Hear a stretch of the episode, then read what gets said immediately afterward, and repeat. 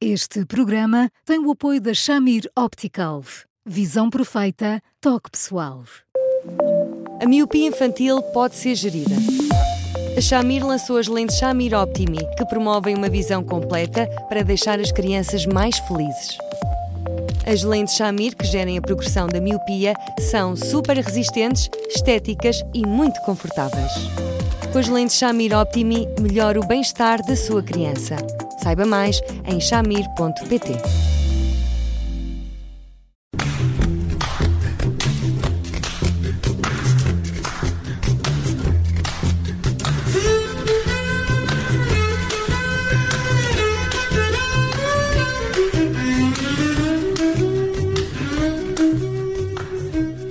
Começa agora mais um Porque Sim Não é Resposta com o psicólogo Eduardo Sá e hoje vamos falar do quarto dos adolescentes, esse antro de horrores por vezes.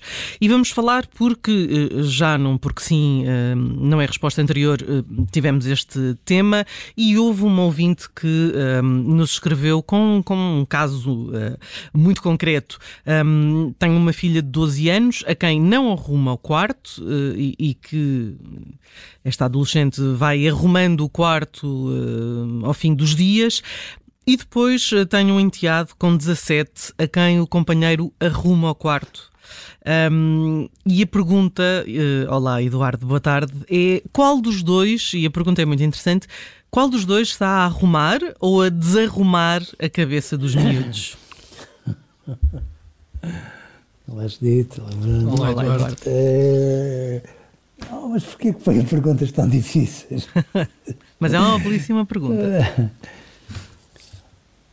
Eu acho que, que quem não arruma fica muito melhor na fotografia.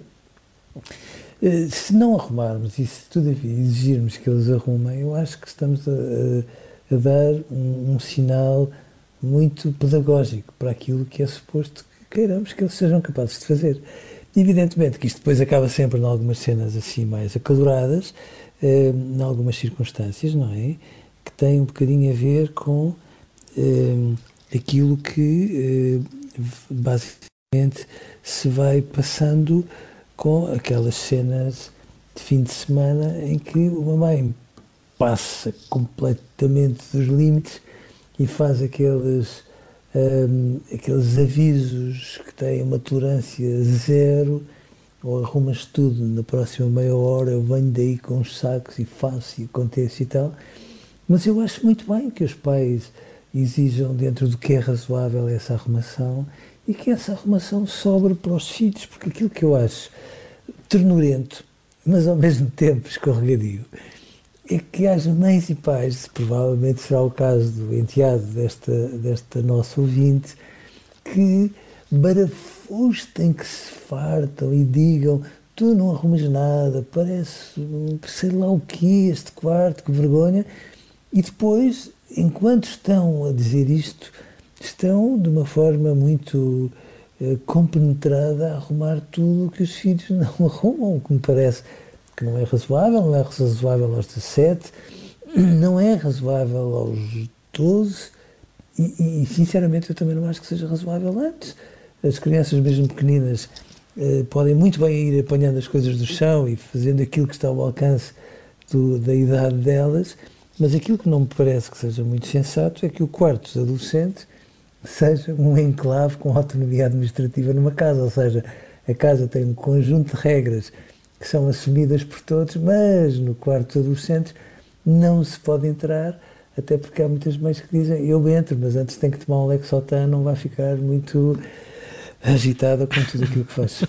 Eduardo, uh, aqui o tema é a arrumação do, do, quarto dos adolescentes, mas eu encontrei aqui, uh, se calhar, subentendido outro tema que eu diria que é a versão doméstica e familiar de um país, dois sistemas. Exatamente. Ah, que se calhar, se calhar, se calhar é um dos sistemas, eh, estás a dividir isto em homens e mulheres, não? Uh, também, mas. mas uh, é que a filha adolescente arruma. Arruma e, e o filho. Aqui talvez a, a diferença maior seja uh, a atitude até, da mãe, não é? Não, é, é a diferença entre uh, como, é, como eu trato a minha filha e como tu tratas o, o teu filho. isto é, por vezes, um, um, um motivo de, de alguma discórdia na, na família. É, é, é, Bruno, e sabe, e, e depois, e, entre, entre os dois pais, será sempre um motivo de fratura, ou seja, quando não têm mais nenhum motivo para pegar um com o outro, terão sempre essa à disposição e eu receio que aconteça mais vezes do que é suposto. Por outro lado, eu também chamo a atenção para um pormenor, é que neste contexto de famílias, famílias, que neste caso são famílias reconstruídas, eu não acho que seja razoável que haja duas leis e, portanto, dois sistemas, como o Bruno estava a dizer. Há uma lei que é assumida pelo pai e pela mãe, por mais que eu deva dizer que, ultimamente, é exemplo de um, de um apontamento que eu fiz sobre o quarto de adolescentes, eu recebi não sei quantas mensagens de pais a dizer, olha, caso não tenha, caso não tenham dito antes, eu sinto-me também adolescente, quase como quem diz, ou não quero entrar no meu quarto, porque então seria do bom e do bonito.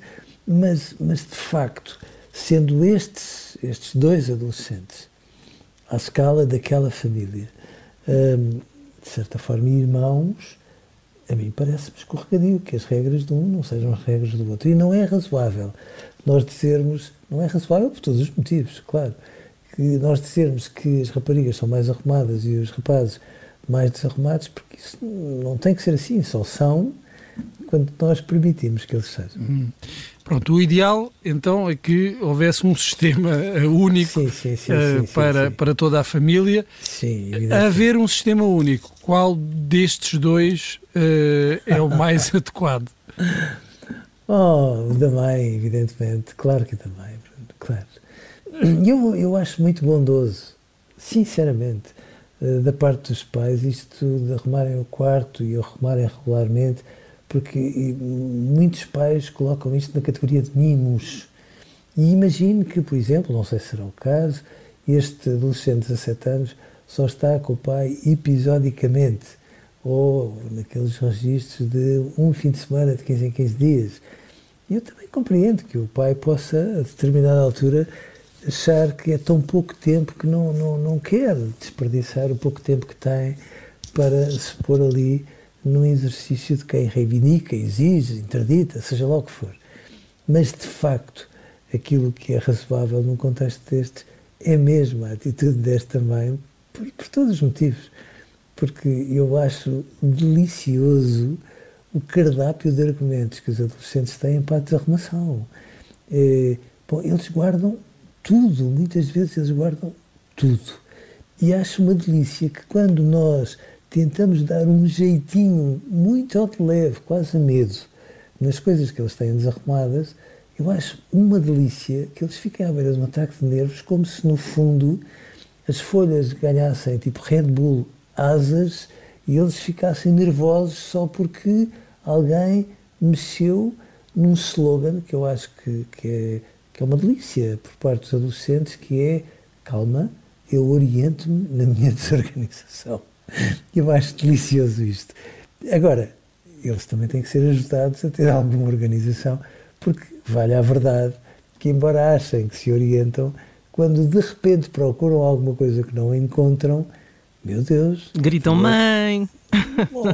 mas aquilo é um furacão que vira tudo de uma vez, que então os pais não podem mesmo entrar no quarto, porque então dá-lhes uma coisinha má, claro há aqui uma parte pedagógica de ensinamento para o futuro, claro. nomeadamente a questão de, da arrumação, que é importante, uh, e, e, e, essa não, não, não pode ser esquecida pelos pais. Pode, não pode nem deve.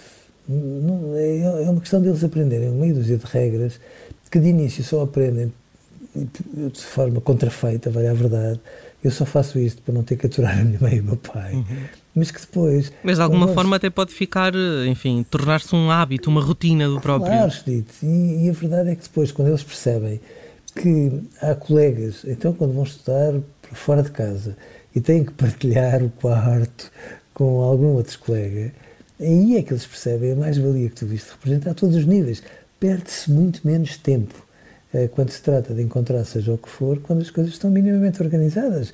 Agora, que não passe pela cabeça dos pais que são os filhos a assumir esta organização por eles próprios. Têm que ser os pais a definir as coordenadas e a fazer a identidade reguladora um horror de vezes à medida que eles crescem. Uhum. E são hábitos que ficam para, sim. para sempre, para, sim, para a vida sim, e para a vida a dois, não é? Porque quando depois se partilha, o, o, Eduardo estava a falar do, do exemplo de partilhar casa com, com colegas, mas depois uh, poderá haver no futuro a partilha de casa com um companheiro ou uma companheira e, e esses hábitos de organização uh, às vezes facilitam a vida a todos. Não, não, não, não facilitam imenso. Então agora imagine quando quando, quando nós estamos numa casa e a pessoa com quem namoramos decide vir viver connosco e é preciso dividir o armário e outras coisas do género. Bom, quando as coisas estão minimamente organizadas, já é difícil dividir o espaço. Agora imagino quando elas estão desorganizadas, é uma decepção pecada e logo aí nós começamos a achar que a pessoa de quem gostamos começa a perder o encantamento e isso é um desperdício. Ora bem, o fim de semana é um bom dia para arrumar, portanto, os pais podem começar a fazer aí umas, uns workshops de arrumação um, em casa. Contra nós, voltamos na segunda-feira. Até lá, estamos disponíveis em podcast, também no site do Observador e sempre em eduardosá.observador.pt para mais um, destes e-mails com dúvidas muito concretas que dão sempre uh, boas conversas. Eduardo, bom fim de semana, obrigada e até segunda. Um bom fim de semana, bom fim de semana um grande abraço e até segunda.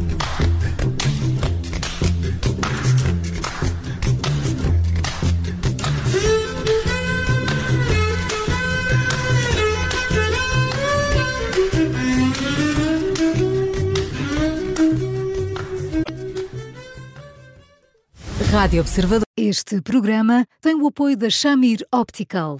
Visão perfeita, toque pessoal.